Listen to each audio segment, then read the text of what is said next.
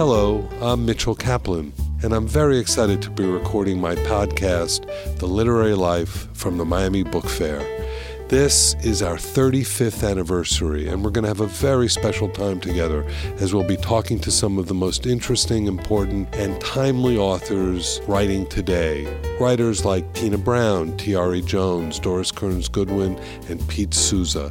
So join me for this special edition of The Literary Life, recorded at this year's Miami Book Fair. This is Mitchell Kaplan, and you're listening to Literary Life. Uh, Pete Souza is my guest. Pete is appearing at the 35th edition of the Miami Book Fair, and I've just come from one of the more remarkable events that we've ever had at the book fair, which is Pete talking about and showing slides from his new book, Shade A Tale of Two Presidents.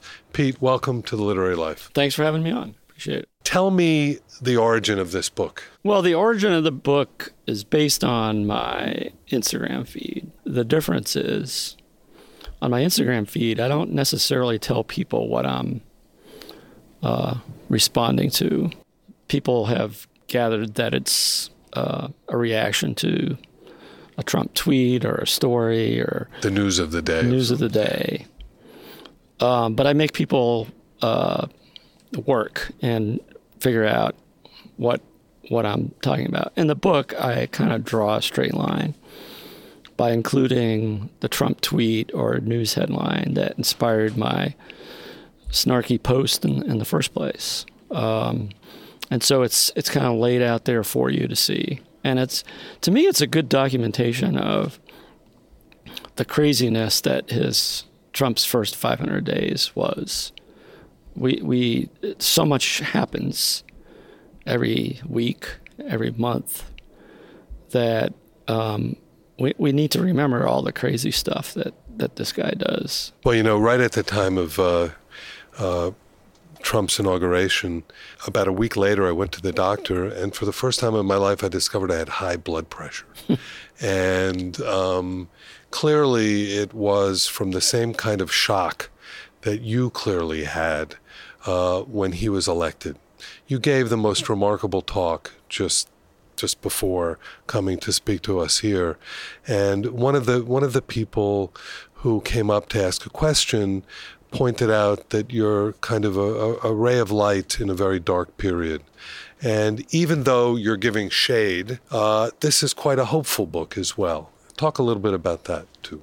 Yeah, um, I, I you know, there's there's an MLK quote: "The arc of the moral universe is long, but it bends towards justice." You know, we're we're to get through this time.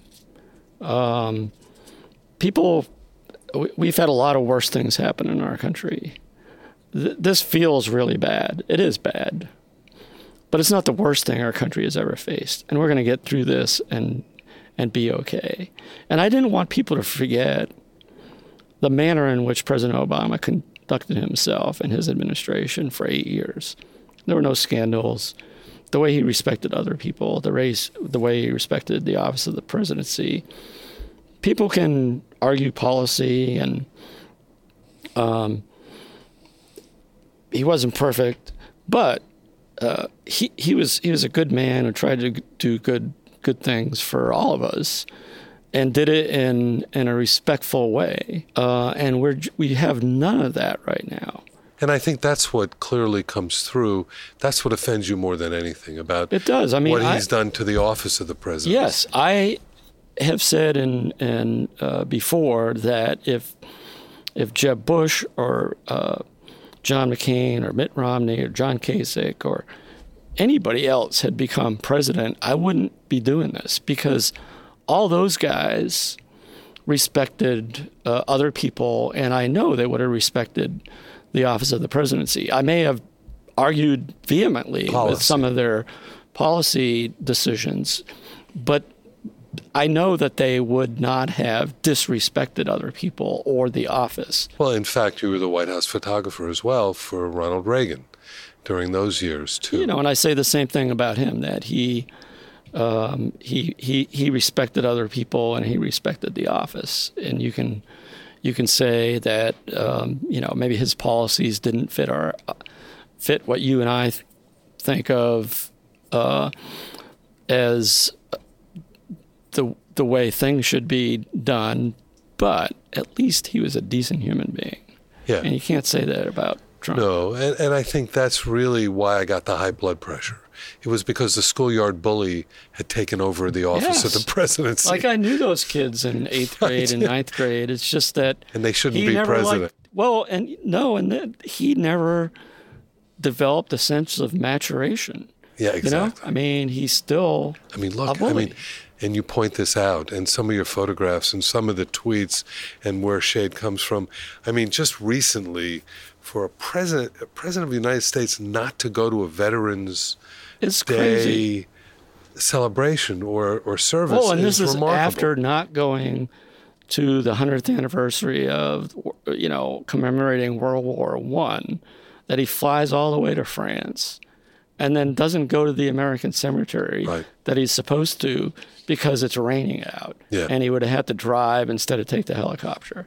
That's ridiculous. Absolutely ridiculous. And you know, one of the things that was probably one of the movie, most moving parts of your presentation, and and and one of the images that is so moving, it was the the frame and then the next frame of President Obama at Walter Reed Hospital with pinning the Purple Heart on a guy that he thought was probably in a coma or something. Explain that one. Yeah, I mean that was actually in Afghanistan. Uh, Oh, he was at- actually in Afghanistan. Yeah, it was at the hospital in Oh, I didn't Afghanistan. realize that. and this guy was in the ICU, the intensive care unit, um, and was being awarded the Purple Heart, but was asleep uh, or unconscious. And um, and as the military aide read the citation, President Obama was pinning the Purple Heart on his shirt. And um, after the citation was read, um, the the doctor that was uh, there with us said to President Obama would be okay that if he whispered a few words that he was actually awake a couple hours ago. This is somebody that had just been um, hurt So bad. by an IED uh, just hours before, and was still at the hospital in Afghanistan before being sent to, to Walter Reed. And as President was whispering to him, there's this rustle under the sheets, and um, the Sergeant Hay was his name, um, still with his eyes closed, but you saw his hand just come up from under the sheets to shake hands with the president. It was just so something nobody else. Right. And the fact that that happened and you were able to capture it, it's those of us who are just the general population, we don't understand that circumstances like that also affect policy in some way or another, right?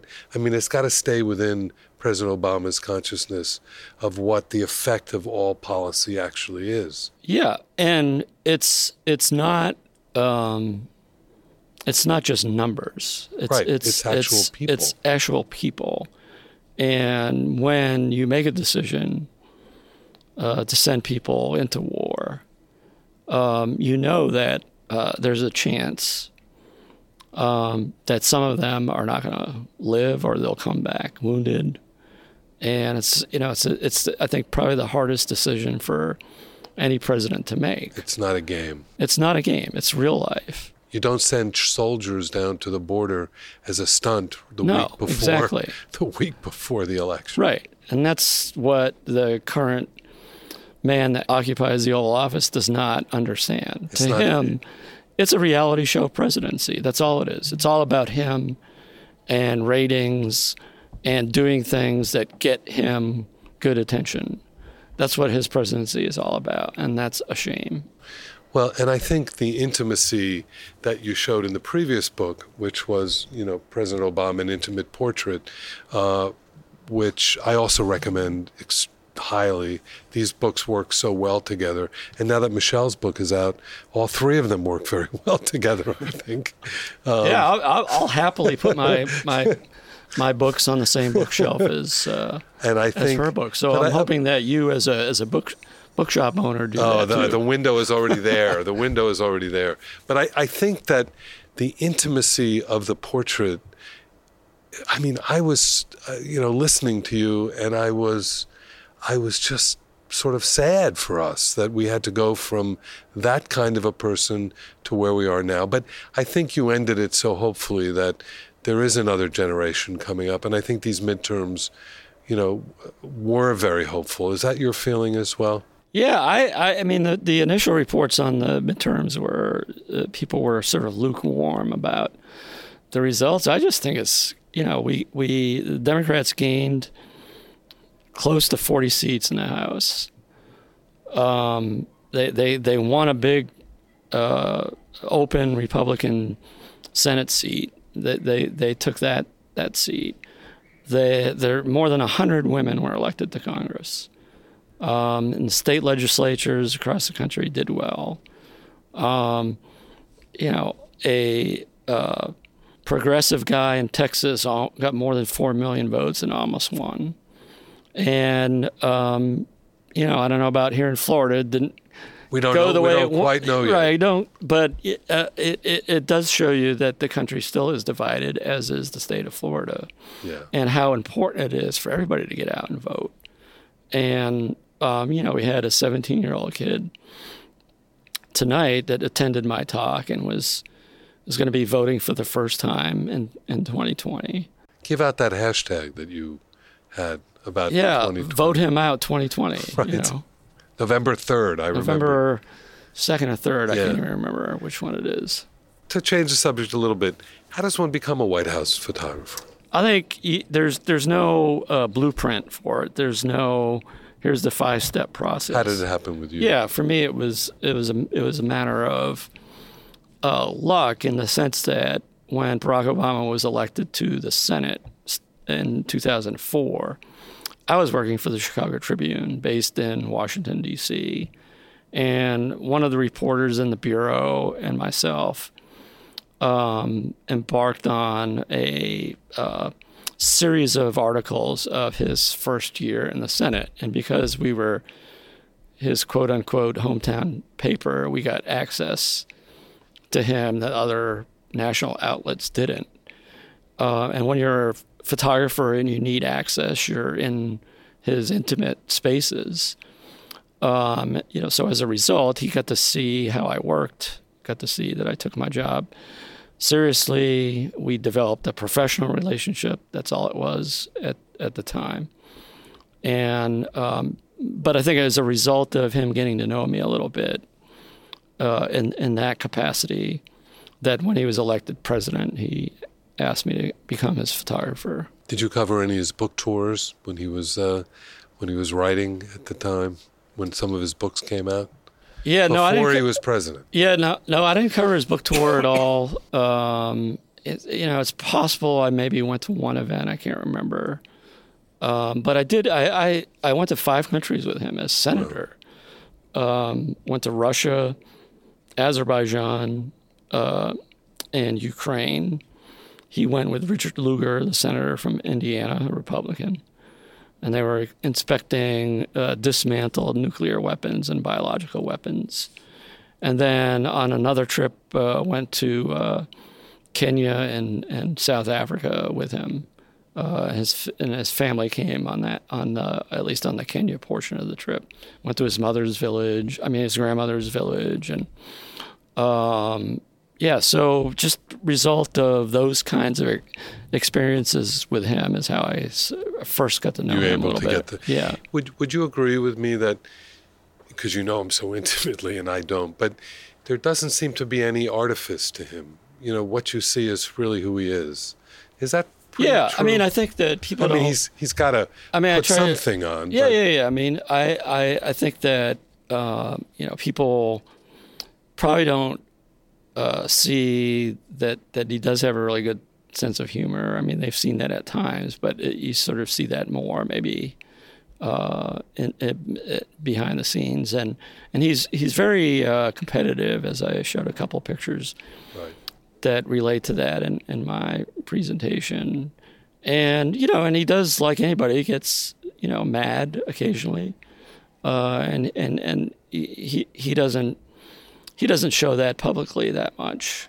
Um, uh, you know, even, I I sort of made the, the point too that he had this very even tempered uh, disposition, which you know it would just take a lot to rile him up.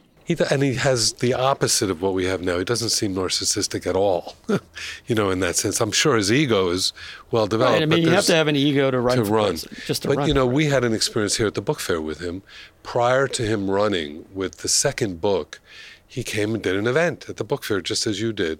And uh, he was just contemplating whether or not he should run. It was, I think he announced in January, the book fair was in November. And he came and he was pre signing books. And I was in the room with him for probably about a half an hour, an hour, feeding him books as a bookseller. And he came with with no aid. He came with no no driver. He just sort of came on his own, and uh, no advanced person or anything like that. And all he wanted to do while he was signing the book is he wanted to go have a cigarette and find out where he could watch the Michigan State football game. Does that sound like in keeping with who he might be? Yeah, yeah, yeah. Although he did uh, quit cold turkey smoking. Yeah, well, at that at, time, at the White House. Yeah, no, I know he liked to have a cigarette every once in a while. Um, and and he's very much of a sports uh, fanatic. And I mean, the times that I would go, uh, well, he would work in the residence uh, uh, at night by himself um, every night. I mean, for four or five hours. Sometimes he'd be up till two o'clock in the morning reading his briefing books, making calls.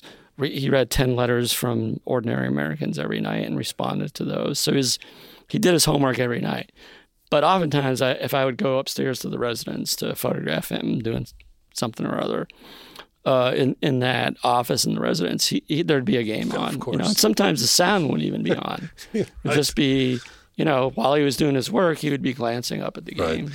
Well, and the upshot of that thing was that we went and there were about 3,000 people who showed up for him. He was questioning, you know, whether Florida would really go for him. And, and I remember him, uh, as he walked off stage and he had a standing ovation, he turned and he said, I guess Florida might be in play for me, which was great. He it, it, gave us such hope, and and that's I think what you pick up so much in this book. You've you kind of we forget that we've moved into a dark period, and you bring us out of that dark period.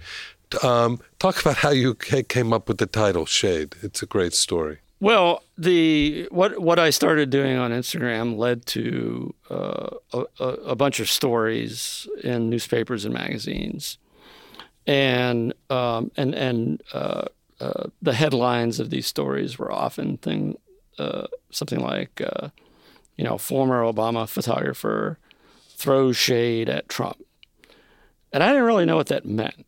Uh, I knew what I was doing uh, I knew some people called it trolling, but I didn't know the term throwing shade. And then, um, you know, so I actually looked it up and uh, said to myself, "Yeah, that's that's what I'm doing," which is sort of like making snarky comments about um, right. other people. Uh, and then I actually wanted to entitle the book "Throwing Shade," and my book editor said, "No, everybody knows what what just shade means." Well, I, you brought it to people's attention more yeah. than anyone else because I didn't know it either. Really, I had heard it, but I didn't know it until until you started doing it. We're going to take a break. You're listening to the Literary Life. Let's talk audiobooks. Just like podcasts, everyone's listening to audiobooks. If you haven't taken the plunge, it's about time to give them a try. They're the perfect way I've found to get more books into my increasingly busy life. I can listen to them anytime, during my commute, walking around the house, or just working out. Even when I walk my dogs, the wonderful Alonzo and Charlie, or when I'm just sitting in the most comfortable chair I can find. And all I need is a smartphone and the free Libro.fm app. Libro.fm lets you purchase audiobooks directly from your favorite local bookstore. Bookstores like ours, Books and Books, they offer more than 100,000 audiobooks, including those from the New York Times bestseller lists, as well as the IndieBound bestseller list. Enjoy your first audiobook for free at Libro.fm when you start a monthly membership and take pride in knowing that you're supporting local bookstores. That's Libro.fm. L I B R O dot FM.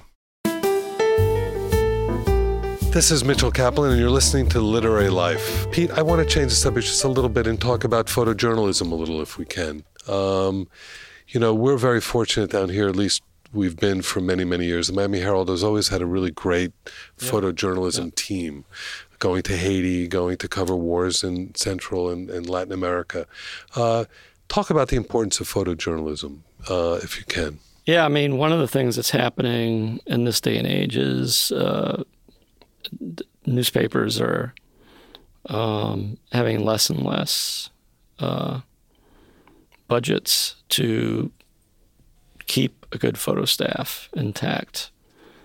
And um, I, th- I, think it's adversely affecting um, news- newspapers all around the country. But there are some that uh, still have their core group of photojournalists um, that are often often doing um, really good work, just in terms of issues of today. I mean, you you look at the in the last week, just the the unbelievable pictures that are coming out of the fires in California. Yeah, absolutely. Um, but also, um, we now have a president who lies about the news constantly and and oftentimes tries to scare people with the news.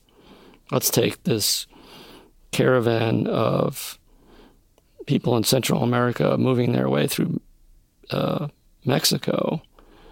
Uh, why why are they leaving their countries?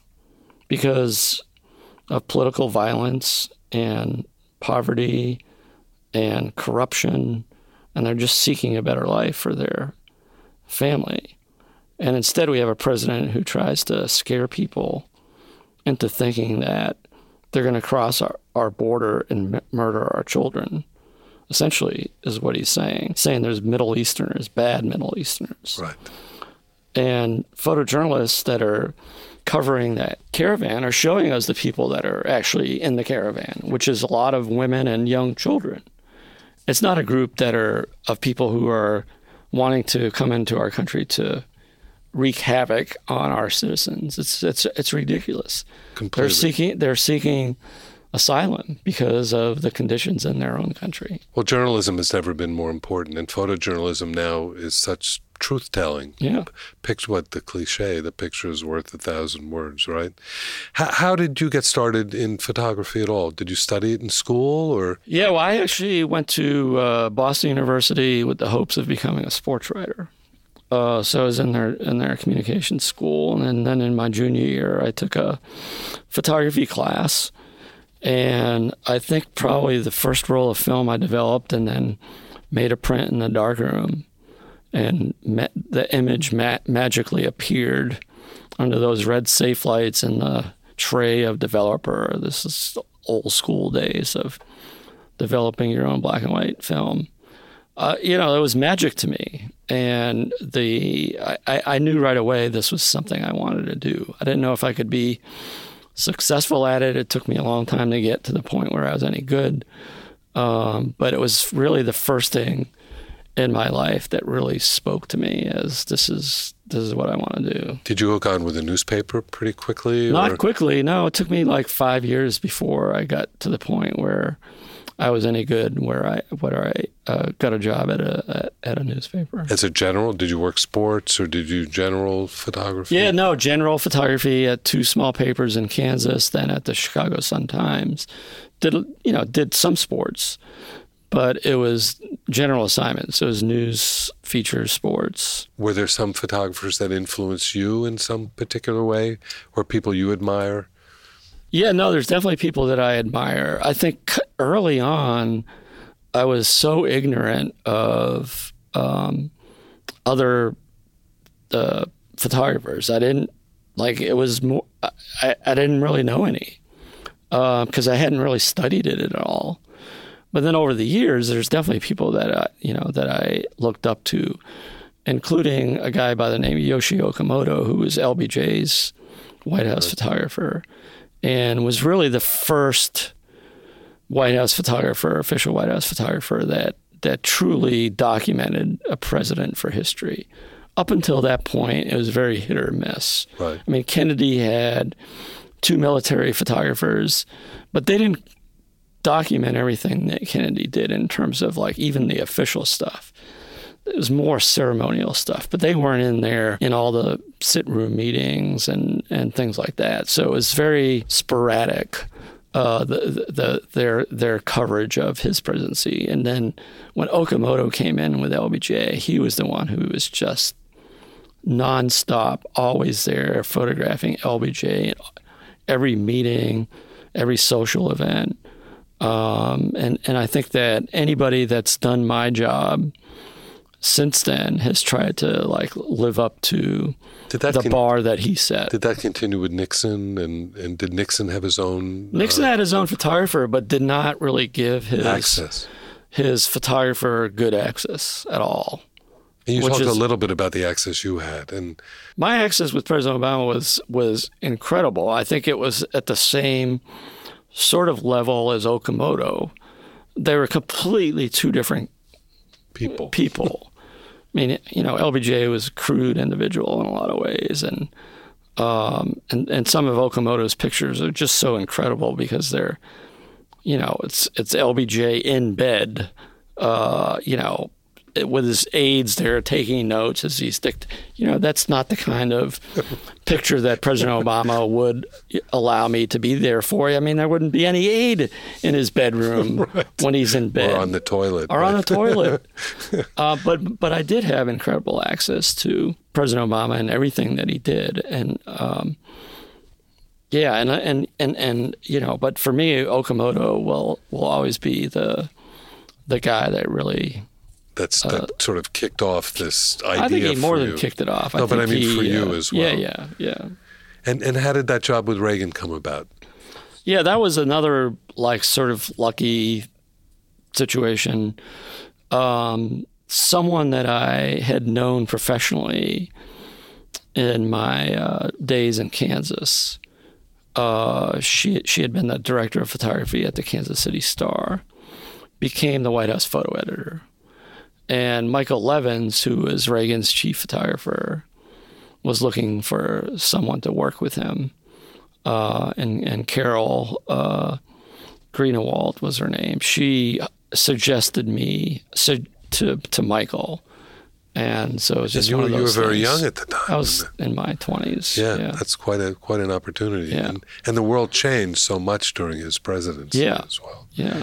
Must have been kind of remarkable. Um, if you can, I'd love to end this uh, on a really upbeat, positive note. And I, you have it all laid out in your book where you write what comes next. Do you mind reading Sure. reading that a little bit, or reading the whole thing? It's not very long. You know, originally this was the the end of my introduction, Oh, really? and then I decided that we should put this at the back of the book. So you've you've gone through all the pictures in the book and my captions, and here's how I end it. What comes next? Throwing shade is one thing, but it's time for us to take the next step. It's not enough to voice disbelief at what's taking place. Let's use our energy to do something about it. Vote, for one. Help others get to the polls. March in the streets for issues that are important to you. Write or call your congressperson about how you feel. It all matters. It may take a while, but let's bring respect back to the Oval Office. Let's bring respect back to our country. As Abraham Lincoln said at Gettysburg, our task is that government of the people, by the people, for the people, shall not perish from the earth. Pete, thanks so much for the important work that you do, and thanks so much for being here as well. Thanks for having me on. I hope you like what you heard and that you'll please share your review on Apple Podcasts and also give me your feedback at Books and Books on Facebook, Twitter, and Instagram. Subscribe to my weekly conversations on Apple Podcasts, Spotify, Google Play, and Revolver.com. I'm Mitchell Kaplan. Thanks for joining The Literary Life.